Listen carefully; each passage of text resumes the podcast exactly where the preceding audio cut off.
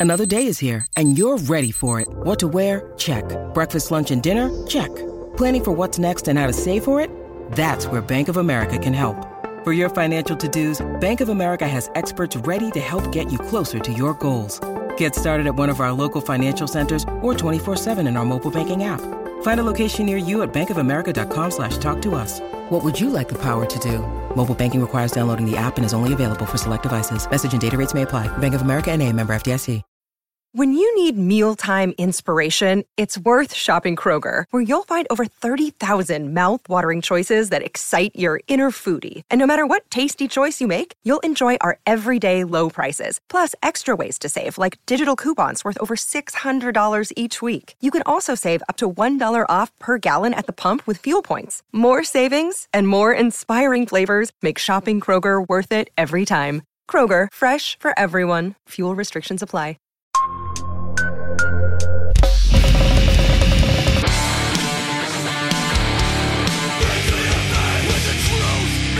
Welcome to the Punk Rock MBA Podcast. Really quickly, before we get into this episode, I wanted to mention my Patreon. Patrons get all of the podcasts a week early. I do giveaways, I do some other stuff, but most importantly, if you want me to review your music or artwork or anything else, Patreon is the way to do that. Every month, I do a call for submissions. All you need to do if you want me to review something is just post it in the comments of that post. Then I will review it live on Twitch for the hundreds of people that tune into every stream and post it on Patreon for everyone to check out. All you need to do is just join at the $10 and up level. Stay tuned for that post and you are good to go. So if that sounds cool to you and you want me to review your music, artwork, or anything else, hit the link in the show notes for this episode. And thank you very much to everyone who supports over on Patreon. Winston, welcome to the show. Thank you so much for making time for this. Thanks for having me. Well, so what uh what, what are you guys up to right now? We did our last rehearsal yesterday and then we're flying over stateside on Saturday to uh go on a cruise ship first for Shiprocked, and then yeah, our first time back doing some shows in North America, which is uh, it's been like four years.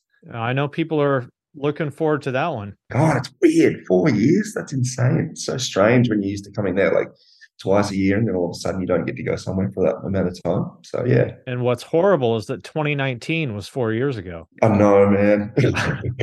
yeah, you're telling that when we turned 40 this year. So yeah, time warp is real. I hear you. Well, for anybody who may not know about this, you guys did a piece on Australian TV a couple months ago where you guys went to counseling to kind of work through a bunch of issues that you guys were having that were seemed like it was kind of on the verge of breaking up the band. Like oh, yeah. uh, you know, the the bassist wasn't a legal member of the band, and there was all this resentment between like you and Jeff and just everybody kind of being at each other's throats. And uh, I love that you guys did that because I am certain that that's going to help a lot of people, specifically because like I don't think we really talk about in the scene these things like, you know, introspection and conflict resolution and being willing to take a look in the mirror and go, hmm, maybe I'm actually the asshole and maybe I need to change some things. And mm-hmm. you know, it it didn't make all of you guys look great yeah at, at all times. But I love the fact that you guys were willing to show that because I think it's going to help a lot of, a lot of other people have that same kind of moment. So thank you for doing that. Oh man, uh, like that's the only thing we were hoping to gain out of the entire situation was exactly what you said. We were like, it's messy and it's shit, but that's what life is. And we were very aware of exactly what had led us to that point and the fact that we had known like many, many bands in similar situations that hadn't taken, hadn't been able to take the steps that we had for whatever reason, be it like just stigma or the opportunity to to take those steps or time time management or anything like that and we figured like if we're going to do it let's let someone in to hopefully i don't know set an example like setting and it doesn't even have to be for people in bands either like yeah, society yeah. in general it's not it's vulnerability is not something that's encouraged. Like it's just not. You mm-hmm. you think the word vulnerable and you think of the word weak, and there's nothing in society that's like, hey, weakness is a good thing to show. It's always just like toughen up, deal with it. And toughening up doesn't necessarily lead to, I mean, anything productive. it's uh, like it's a, there's time and place to toughen up, but like, yeah, when it comes to like the more we we find out about mental health, the more we we find out about how hum, humans function, especially in modern society. Like there is a place for vulnerability and support, and it goes like support goes hand in hand with people being able to be given the chance to go, "Hey, I need it. I need support. I need to be able to open up because I can't do this by myself." And there's so many songs. Like there's there's this message that you hear so many times in songs of like, you know, this is who I am. If you can't handle it, fuck you and mm-hmm. you know there's a place for that but there's you don't hear anybody going hey maybe you need to chill and maybe you're actually the problem yeah man yeah that's the thing and it's a hard thing to look at yourself and honestly go you know what like am i the best that i can be like am i am i am i doing my friends and my family justice by just stubbornly maintaining like this is me deal with it love right. it or lose it kind of thing and um, they, they were the big moments for us when when the walls actually finally came down within the band because it like it had, it had built up through just survival and common friendship in confined spaces over a long period of time, which just happens. Like familiarity to a degree just breeds like it breeds contempt.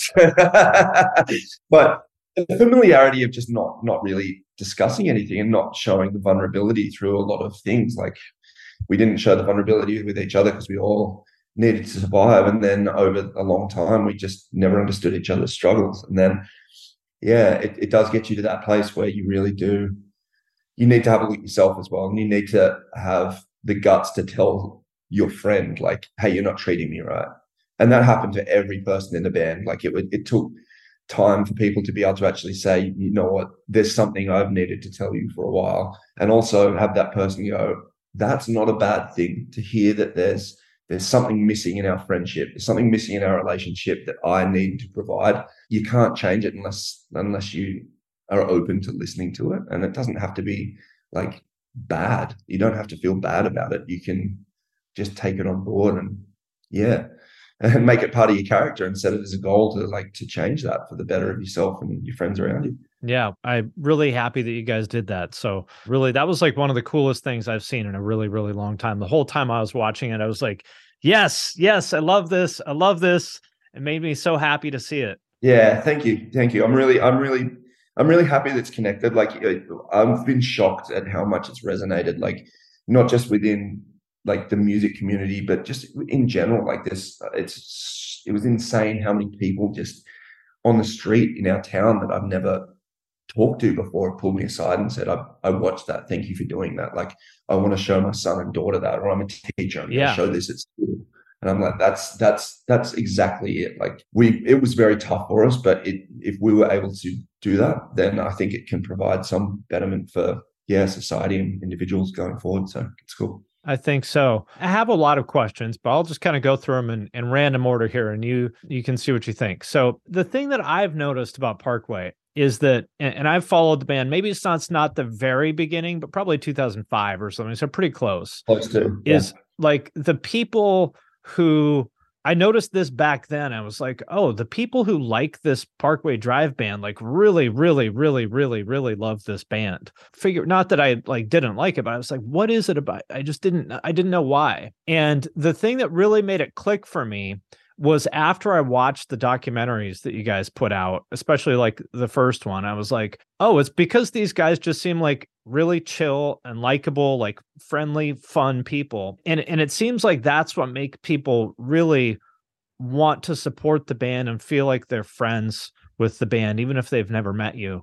Um, is that something you've heard a lot? Like, did those documentaries really make that big of a difference? One hundred percent, man. It was um I really think it has been the the like the genuine nature of it. Like it's it sounds it sounds like a disingenuous thing to say of like we're just genuine regular people. Like what we do is insane, but it, it's always been the the nature of who we are. To I, I, I don't know. There's we can't really put anything on, and the documentaries while they weren't necessarily aimed at, with the goal of saying, "Hey, everyone, check it out. We're just chill, normal guys." Yeah, support our band because we're regular guys. Yeah, yeah, yeah. But but it definitely did just highlight that aspect of it, and it's never it's never left. Like it's the it's the I guess the thing that kind of got drilled in with the with the documentaries every time we make it, and we've made it, especially down to the last one, just on the name, is like has been that underdog, scrappy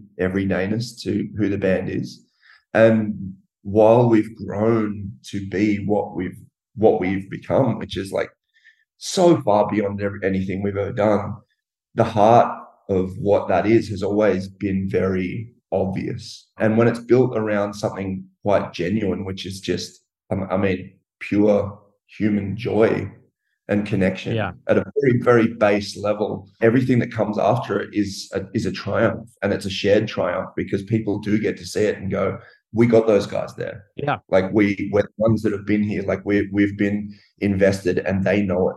And that's and that's just the kind of the truth of it. Like the fact that the dvds kind of and the the movies and everything kind of amplified that or made it very obvious. I think it wasn't an intended thing, but it's something that we're very, very aware of at this point. And lucky for us, like it's something that we enjoy doing. Like before we actually started in the band, I was a like semi-professional like boogie boarder, and Ben was my uh, like our drummer was our filmer. So we'd go on um, surf trips and he'd film and we'd make surf movies and stuff like that.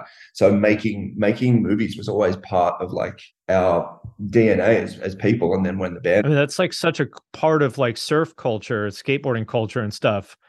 Not so much music. Yeah, well, the music tied in as well because like it's uh, the that's how we got into punk and everything. In the first place right. was just surf like soundtracks. All those old Pennywise videos and stuff. Exactly. And then it all ties in and just rolled over into the band when we were doing it. And we he filmed so much of our of our stuff that we're just like, hey, we've got all this footage. Let's just put out a DVD and we'll call it the first one the DVD because like that's just funny.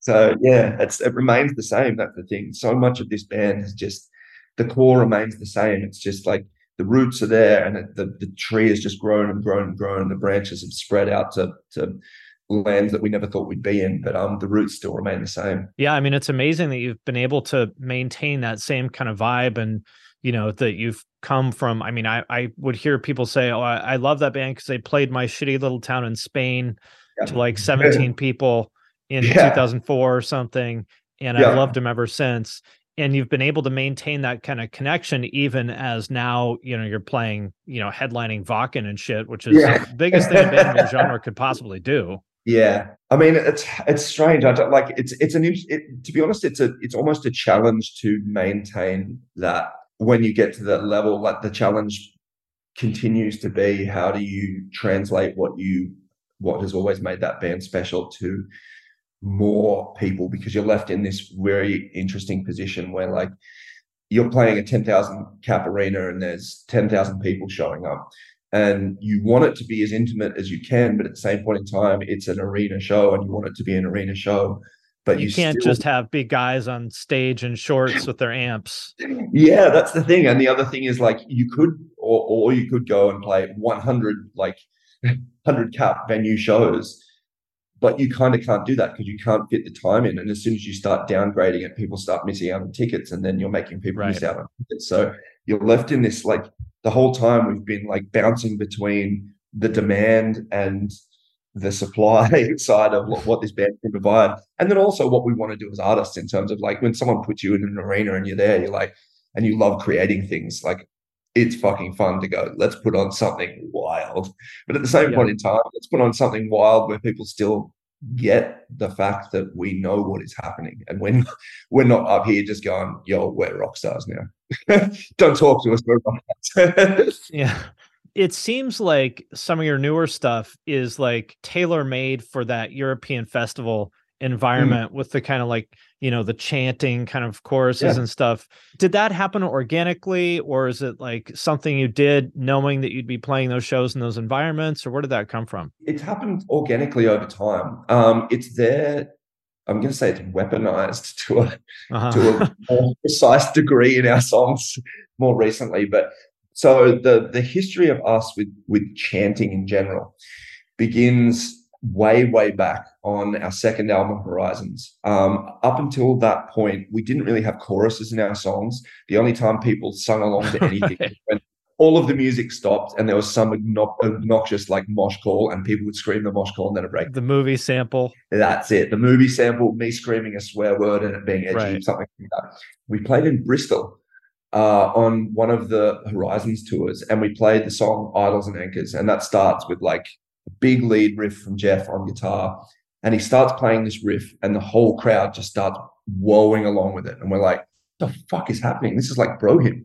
like they're yeah. all just singing this thing, and they're singing the riff, and we're like, "This is mental." And then like somehow it ended up on MySpace or something because it was MySpace at the time. People caught on to the fact that like, "Yo, you sing along to the guitar part." and it and it kind of caught fire. And then so the next the next album on Deep Blue, we were like, let's actually put like a Pennywise whoa section in it. So we put that in Home Is for the Heartless, and we got Brett Gurewitz to to do it for the Bad Religion connection. right.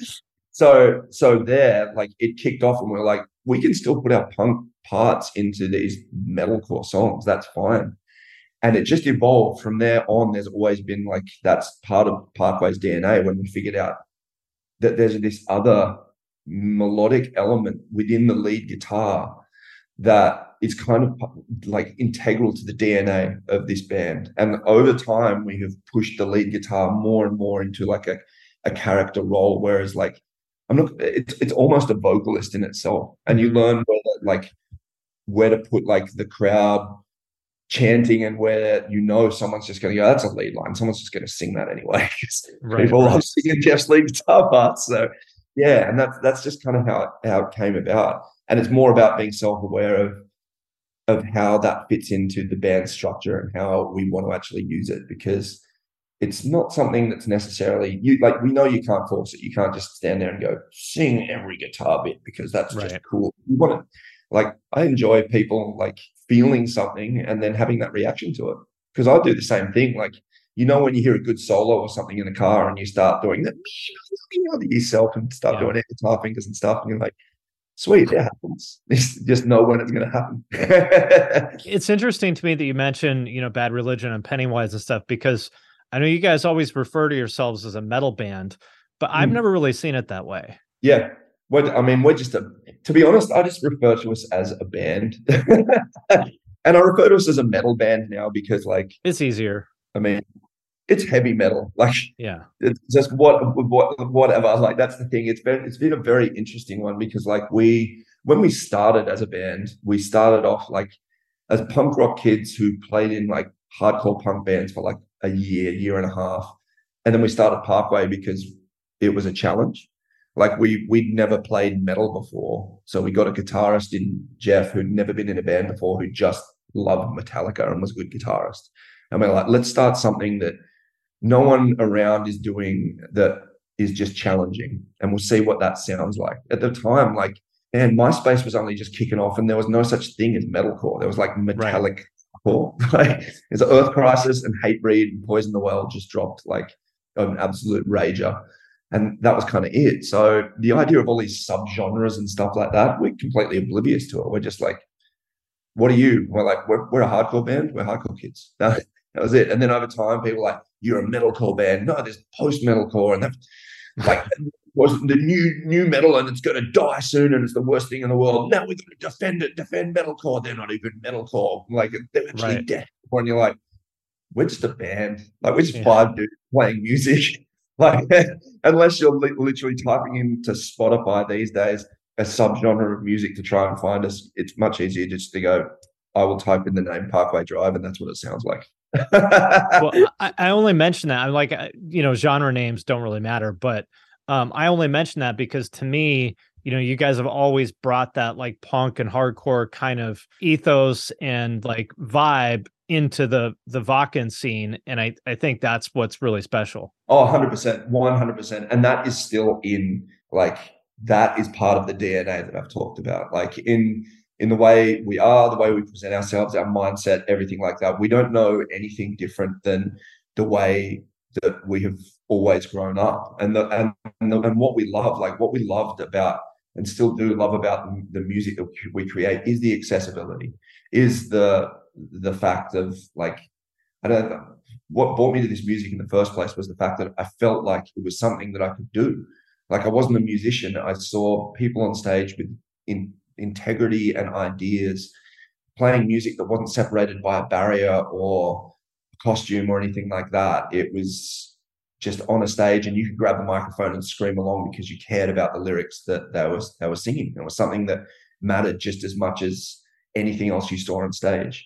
And when you build it from that level up, it's um, it, yeah, like it it just doesn't it doesn't leave, and it's still it's always it's always part of it. That integrity is still is still always there. Um, and it's just very, like I said, it's a really strong connection. It's a really, really strong connection. It hasn't left me. We've been doing this for 20 years.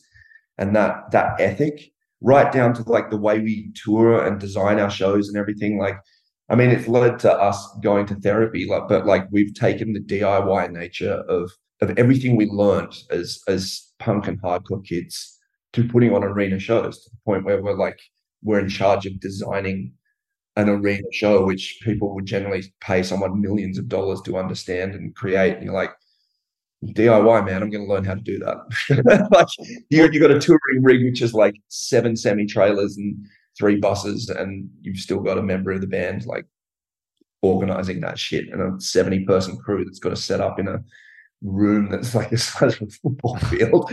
it still comes down to a couple of members of the band. Anatomy of an ad subconsciously trigger emotions through music. Perfect. Define an opportunity. Imagine talking to millions of people across the U.S. like I am now. Identify a problem. Creating an audio ad is time consuming. Offer a solution. Utilize cutting edge AI. Imagine creating all that in under 30 seconds. Well, we did to create this ad. To learn more about AI in the audio industry, download the white paper from audiostack.ai. Greetings from Evergreen Podcasts. We're rolling out a listener survey and we want to hear from you. The information in the survey will help us gather statistics and in turn make our shows more appealing to advertisers. I know most people don't like ads, but this is one of the only ways our shows make money and help keep their lights on. We promise it will only take a few minutes, but the impact on our podcasts will be tremendous. As a token of our appreciation, we'll randomly select one lucky participant each month to win an exclusive merchandise package from Evergreen Podcasts. Head to evergreenpodcast.com slash listener survey to help a show and possibly get some free stuff for doing so. We can't thank you enough for the support. Now back to the show. But first, I want to thank DistroKid for sponsoring this episode of the podcast. If you're not familiar, DistroKid is a digital music distribution service that musicians use to put their music into online stores and streaming services. So, in plain language, if you have ever wondered how to get your music on iTunes, Spotify, Apple Music, YouTube Music, Amazon, Deezer, Tidal, and many, many more, there's like dozens and dozens of different streaming services. DistroKid is the way to do it. It is super easy. I have used it to put my music on Spotify. It took me maybe five minutes to like set it up and upload everything. It's legitimately awesome. I am sincerely a fan of this company and their product. And for those of you who have asked, you can also upload your music to TikTok with DistroKid. And if you want a chance to get featured on DistroKid's Spotify playlists, you can do that by submitting a song through Spotlight and getting your fans to vote for you. You can also use Hyperfollow to get more Spotify followers. You can promote your new release as well as Spotify Canvas. That's where there's the video in the background in the player, and when you share it on Instagram, it shares that video too to make your Spotify release pop. And Spotify Canvas is available to all DistroKid artists. Like I said, as you can probably tell from this, like I am sincerely a fan of DistroKid. DistroKid can do everything I just talked about and so much more. So be sure to sign up with my link, which is in the show notes for this episode, to get 7% off your first year. That link is in the show notes of this episode or go to distrokid.com slash VIP slash the punk rock MBA. And thanks again to DistroKid for sponsoring this episode. When I was watching the news segment that I was talking about before, I was kind of wondering, like, as much as I admire that, you know, is that smart at this stage? Like, you know, your guitarist is the manager. No, seriously, I mean, because it's, Yeah, it man, creates yeah. conflicts. You know, that your guitarist is the manager, the other guitarist is the producer, and that makes sense at a certain point. But not only is it stressful, but it creates certain conflicts too, because a manager is going to have to make decisions that may not be popular. Same with the producer. Have you guys thought about maybe handing those over to other people for those reasons? Yeah, we did. We actually did. And that was part of like the conversations that we had running into this because that was exactly some of the issues. Like it brought up when you don't have good communication. Like, I mean, the manager thing was the first thing that brought up. It was just like, you're a manager and like, like, why are we in this hellhole right now? when, we, when we have a manager supposed to be managing, managing this. Um, and it was something which we brought up. And to be honest, we like, before we we got to the place which we are now, which is like several months down this track of of therapy and counseling and stuff, we really did just place everything out on the table and we're like anything is up for grabs in terms of changing this around so we are happy. Because at the end of the day happiness is the first thing that like I'd, I'd rather have my friends than have the band. So how are we going to work this out? Um and we did get to a point where we were like we do like that aspect of this band. We do trust the members of the band to do these things, but we need to be able to tell each other that we trust each other. We need to have like I I have I I think that Luke is a really really good manager, and I think Jeff is an absolute guru in the in the studio, and it goes for every other member of the band. I think their roles are actually fulfilled really well. It was more the fact that we had like held stuff in and held like held those roles so individually that we never pro- provided support for each other. And when you don't provide support, you don't ask for support, you end up just resenting each other because you're holding those things by yourself. So, as much as like we have a manager and we have a producer and we have all of these different things going on with the band, we still do share that information with each other, and we still all make the make the calls and kick in all over the place. It's a it's a communal like it's a community. That's what it is. It's a communal thing, and that goes down for de- designing the shows as well. Like there's no there there where there was room for resentment previously. That is the communication has simply provided an avenue to to air that before it even becomes a conflict.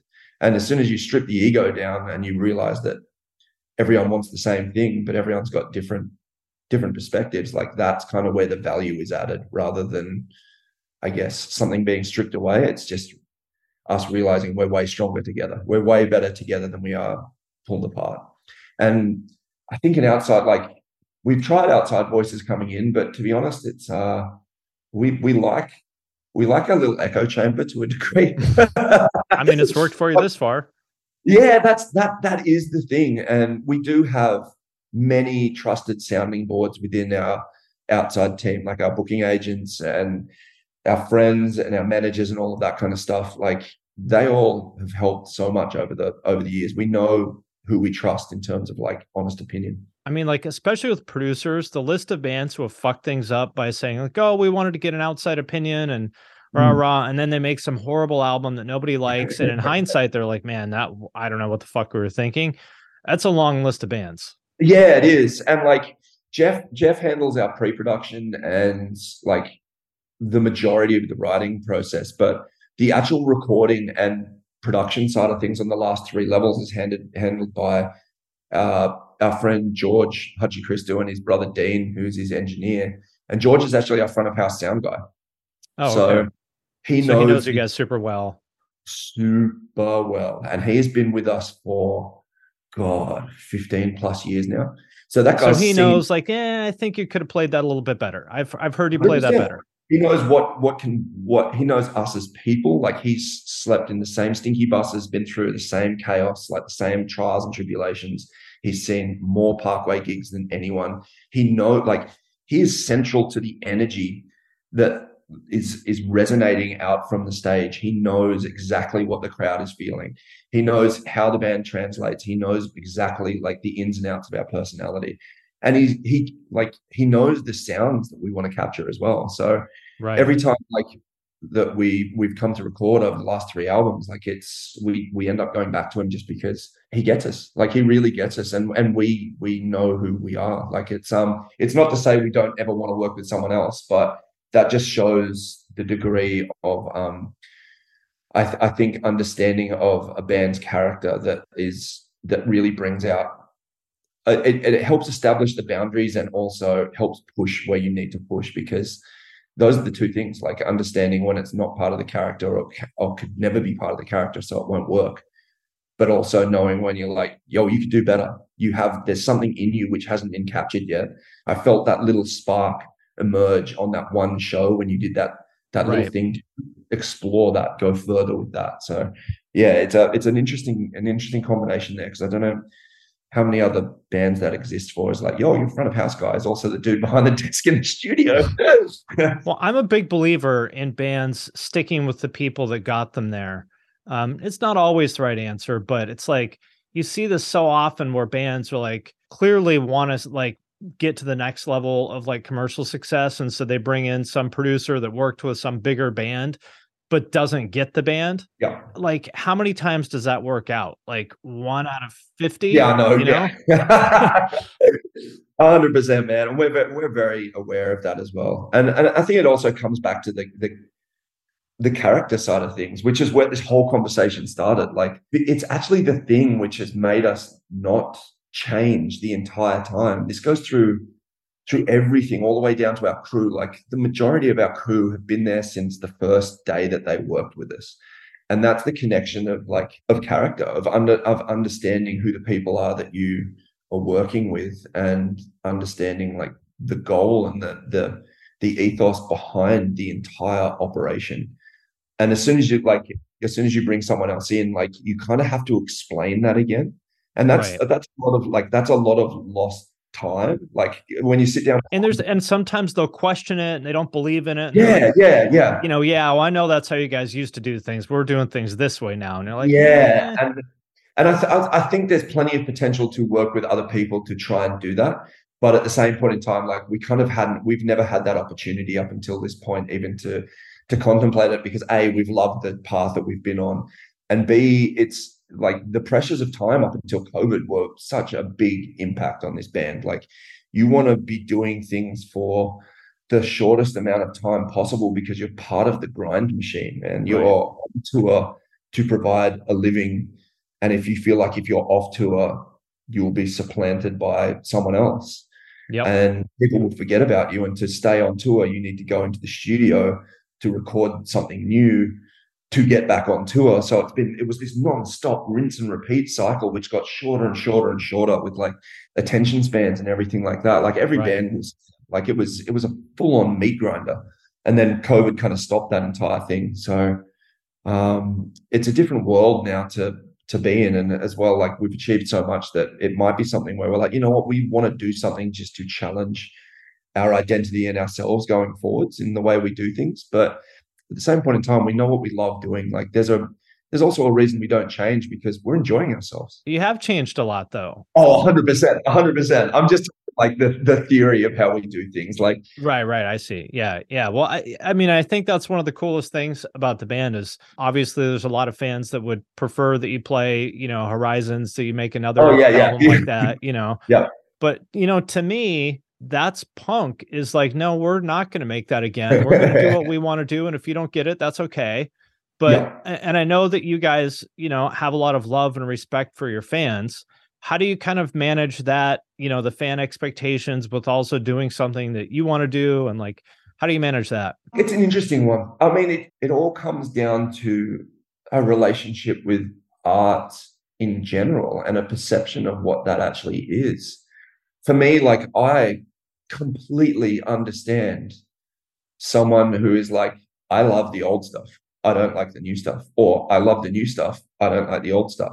You connect with your first connection with this band or with any art form whatsoever will be most probably the strongest connection because that will have the biggest emotional original reaction. You've gone from being oblivious to something existing to like bam, that's had such a big impact that it's now not going to leave your life. Everything you get after that is going to be an offshoot of that original big explosion because that's the way it happens for me. Mm-hmm. The thing with it is, is like we we have always wanted to like this band was always an experiment in just doing something that was a challenge. And that means constant change. And the change happens in different sized steps because it relies on your progress as a musician and as a person. and the thing for us has always been like if someone really loves the old stuff, I have a mat like I have just as much respect for that as someone who just likes the new stuff or someone that likes everything. But at the same point in time, I'm like, we when I'm I'm not going to resign my my life and my experience to just trying to replicate success or or, necess- or tap into nostalgia. The journey right. of this band is one of is one of five individuals trying to create something that's genuine, and genuineness honestly comes down to the the way that we write and create our music, because we know that that nature is what resonates out. When we first started this band, we didn't expect people to like it. We we wanted to have something that our 10 friends would mosh to in the garage. That was kind of it. The rest of it was us trying to play something which we enjoyed playing, which we enjoyed listening to, and which we enjoyed writing. And those are the three things which have maintained the like that is the only bar we have when we go into the studio. If it ticks all of those boxes, then that's Parkway Drive. That's it. And we have the like basically we sit back and we're like, we like this. This is the way we've done it from day one. Is tick those boxes, and if that's okay and that passes the test, we'll put it out into the world because it still passes the same test that it originally did. There was no recipe for success in the first place, and there's never going to be a recipe going forward. And that includes looking back and trying to recapture or redo something which which meant something to someone in a massive way and may still do. But you kind of that that's kind of it. And we're very honest with the fans of like like this is this is who we are. Like I'm that's cool. If you like if you're just like the new stuff fucking sucks, I'm like, man, I think about plenty of other uh, uh, plenty of other bands as well. That's that's sweet. But that doesn't necessarily mean I'm gonna go back and try and create some weird pastiche of something that I did when I was in my early 20s and now I like I've grown as a person through experiences to a to another place. yeah. It would be kind of weird if you were 40 years old, you know, still impersonating the 21 year old version of yourself. That's that's 100% it. And it's it's it's interesting because I go back and I listen to old songs and some songs still resonate really really deeply with me and some songs I'm like I don't feel anything when I listen to this. I don't feel anything. I see images and I feel a time past but I don't, it does not resonate with the person who I am now, which is, uh, I mean, that's kind of to be expected, isn't it? I hope so. Yeah, that's, that's a good thing. I would, I would hope that I've had enough personal growth and that the 20 years of my life has, um, has pushed me to a place where I have, um, it, it's been filled up. Like my, my soul has been filled up to a point where that one spark is no longer the one spark which is filling my existence. There's a billion other sparks which are like are, shining alongside it now. So yeah.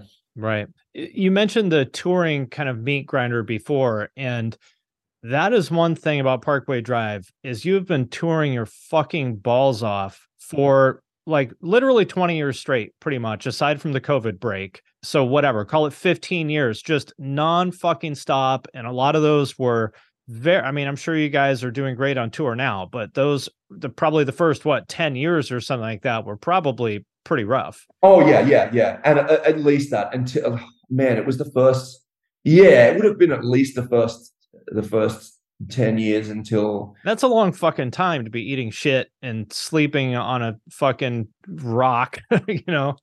It's a long time as adults when you're like 28 years old. 100% dude 100% and I mean, that's yeah, it's it's it's who we are. Like, and it's also like it's something that we never took stock of. Like, it was just.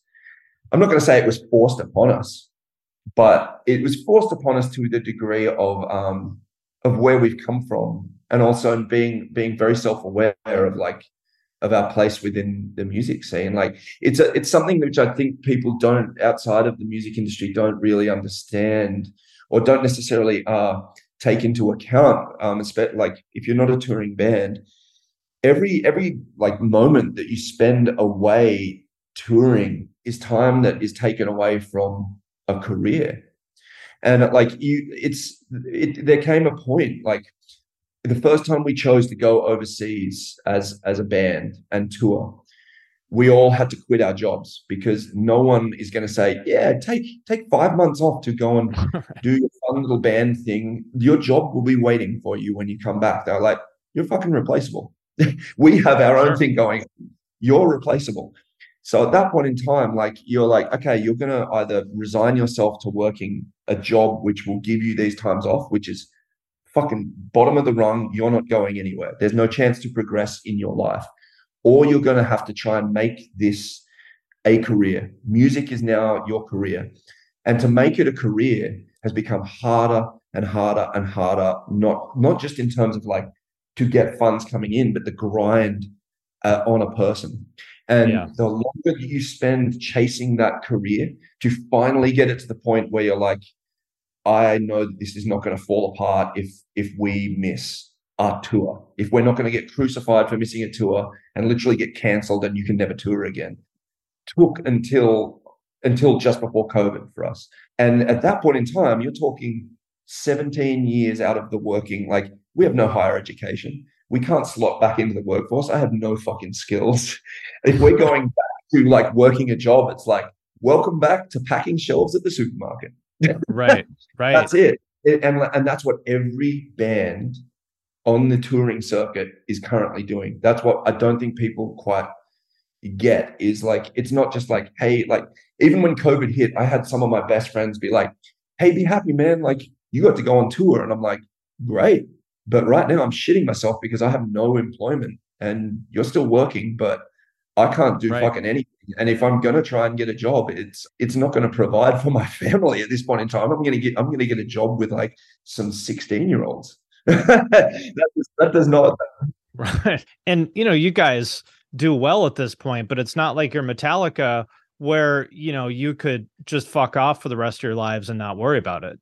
Well, the reality of what it is is like, unless you were around before Spotify was invented and you had a shit ton of royalties coming in, your streams of revenue rely on you being on the road. It's minimum like 70 30 split kind of thing. That's the thing. And, and, um, and I'm happy to say that we are in a very, very good position. But that also has taken, like I said, 17 years. Like it's 20 years of being a band now, but 17 years of hard work. Like no band within the, the punk rock, I'm just going to say the alternative music genre is cracking that code, being a genuine alternative band. Like no one has done that for in, in like the the immediate sense of a couple of years since like nu metal. No one has mm-hmm. done that.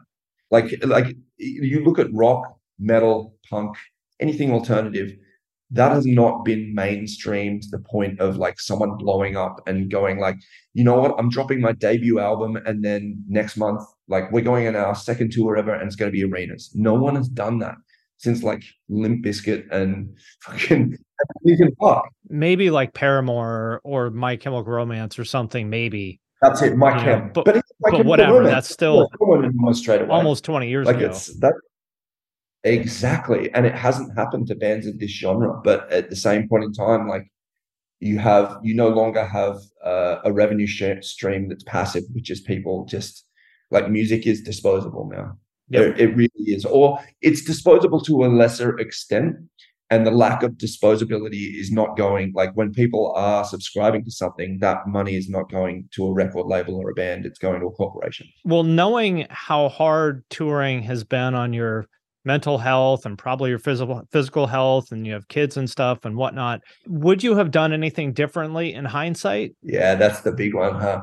I don't know that you could have. Yeah i, th- I think the thing that i would have done is i would have talked to my friends more and i would have been more honest and i would have like it's such a hard thing because i think we're making breakthroughs with mental health right now which are so great but it's been pushed so much more into mainstream culture in a way that it just wasn't there when we were when we were growing up as a band and that is that is the main thing the hard like I, I really can't sit in the position that I'm in now and go on and say I would take like a brick out of that Jenga pile of success that Right. we have because there's a very good chance that if we hadn't have slept on the floor that we wouldn't have had enough money to go on the next tour and that wouldn't have got us into the position to do this other thing to do this other thing like Yep. it is this gigantic like everything has counted within this band but even within that like that doesn't mean that I couldn't have been there in a better way and couldn't have developed better as a human to provide more support for my band members. And I know that goes for them as well.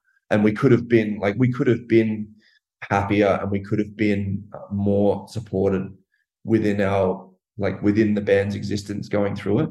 But man, that's just life as well. Like it's very, hindsight is one of those things. Like it, it took like the like actually realizing like pressure's a thing like we, we were we were frogs sitting in like a pot that was being brought to the boil.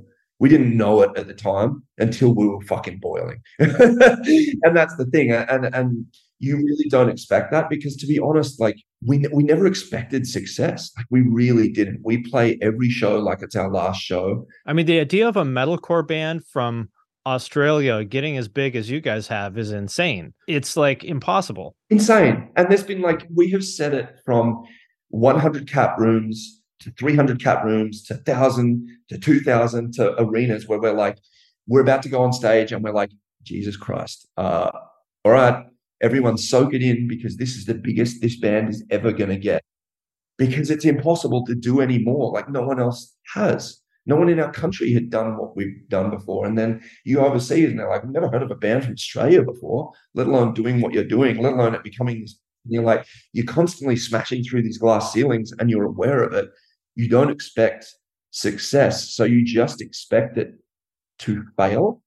You expect, like, we expected, like, the rug to get pulled out. All of a sudden, to speak to, to like, to the bubble to pop and you to go back to zero. Um, I feel that way literally every day of my life. yeah, man, but it's big time imposter syndrome as well. It took us a long time to reach uh, to really like step into it and go, you know what, like there's a reason we're here. Like there's a reason that it keeps growing, and it's because what we do is valued and we're good at doing what we do. So so fucking own it. like own it. We spent 10 years doing interviews of people asking like the like that first question that you asked of like what do you think that there's that that that resonation with people the genuine nature of this band like being responsible for something that that has made this growth? Like we denied that for 10 years. When people are like what is what makes parkway special? We're like we don't know. We're we're idiots and we don't know how to play our instruments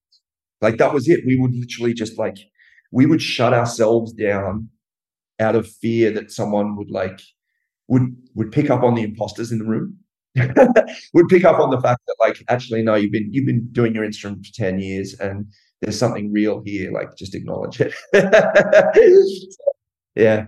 Strange one Well, last question I have Have you seen the show Byron Baes? i haven't watched it no So I I only know of the town Byron Bay because of you guys, and I saw it on Netflix. please tell me it's from this from that show No, no, I, I know of the town because of you guys. okay And then I saw the show on Netflix and I was like, okay, we got to watch this. So my wife and I watched it. Byron Bay seems like a pretty nice place these days, but I get the sense that when you guys were coming up, uh, it seems like a lot of like rich hippies and stuff now, but it seems like when you guys were coming up, it was a lot less cool. I got to tell you, it, it's been the wildest adventure living in this town. Um, because it like, but the fact that a reality show got made about it was kind of the pinnacle of like, holy crap, this is what our home has turned into. Right. that that COVID time, like when that was made, really just was like the transformation of like of a of a town which we grew up in, which is stunning. Like this this town is beautiful. The the the landscape around it and the community is is absolutely amazing. And like there's a reason we haven't left because it's fucking amazing. I I understand why someone makes a show about it. Doesn't seem like there's a lot of better places you could be. Dude, I've I've been all over the world and I keep coming back here. but like but for like for the reality of like where we grew up is like yeah the the the the surrounds are stunning but when we grew up here like it was um it was a rural town originally which had like a whaling station and cattle which then turned into an escape because there's really good surf for a bunch of hippies and a bunch of people who wanted to do nothing. So the generation before us and then our like our parents' generation to a degree were like escaping. Like they they came to this place to escape modern city culture and they were just like hippies, like neo hippies kind of things. And the town had nothing. It had like it had nothing, like genuinely just nothing other than like a kind of sense of lawlessness. There was like dirt streets in 50% of the towns just like old fibro shacks and the highest unemployment rate in our country. And we only had a high school here since like the mid 90s. And that's that's the town which we grew up in. There was like 5,000 people in the entire Shire, which is three different towns. Like Byron itself was only actually like 3,000 people. And we've gone from growing up in that with this mentality of like, you're never going anywhere. If you want to stay living here, you all you can do, the best you can do is work at the pizza shop, or you can wash up dishes, or you can work at the dive shop and drive a boat. And that's it. And then all of a sudden, like Byron, like Instagram happened and people realized how beautiful it was. And then COVID happened and all of our cities got locked down and anyone with millions upon millions of dollars saw our town and was like, hey, they're not locked down. I'm just going to go live there. And boom, like it became like millionaires and billionaires paradise over the, the, the course of like three years. Three years, it went from like kind of semi under the radar to all of a sudden there's a reality TV show about it. Wow, that's wild. Half of Hollywood was living here during COVID, like two houses up from us, and we're just like, what the hell just happened, man? What the hell? So yeah, it's a, it's a it's a trip, dude. It's a real trip because like that also like what this town was contributed to that do or die like mentality because we were like when we got a chance to get out of this town and try and make a career other than like our careers before this was I was making coffee at a burger bar. Jeff was working at the video store. Ben was working at the pizza restaurant. Jia was still in high school, and Luke was watering wheatgrass for the for the local juice to juice bar, and that was it. Like we'd reached the pinnacle of Byron Bay careers, and then all of a sudden we're like, or you could try and be a band, and you could go overseas, and you can try and do something. We're like, let's roll the dice on that one. right on. Well, I appreciate your time. Thank you very much. And I find all your success really inspiring, really happy Cheers, for you guys. You. And I will continue to be a supporter. Good chat. Cheers, man. Thank you so much.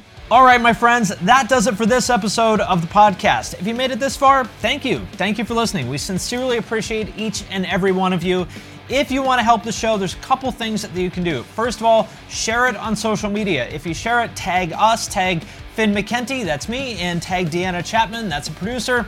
Second thing you can do, if you really, really, really love us and really want to support us, you can support us on Patreon. There's a link to that in the show notes. You can leave a review on Apple Podcasts or wherever else you're listening to this, or you can do none of that. And you can just sit at home thinking about how awesome this podcast is. That works too.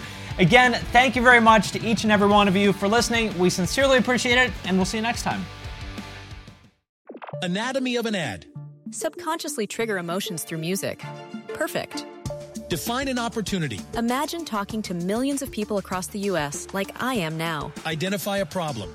Creating an audio ad is time consuming. Offer a solution. Utilize cutting edge AI. Imagine creating all that in under 30 seconds. Well, we did to create this ad.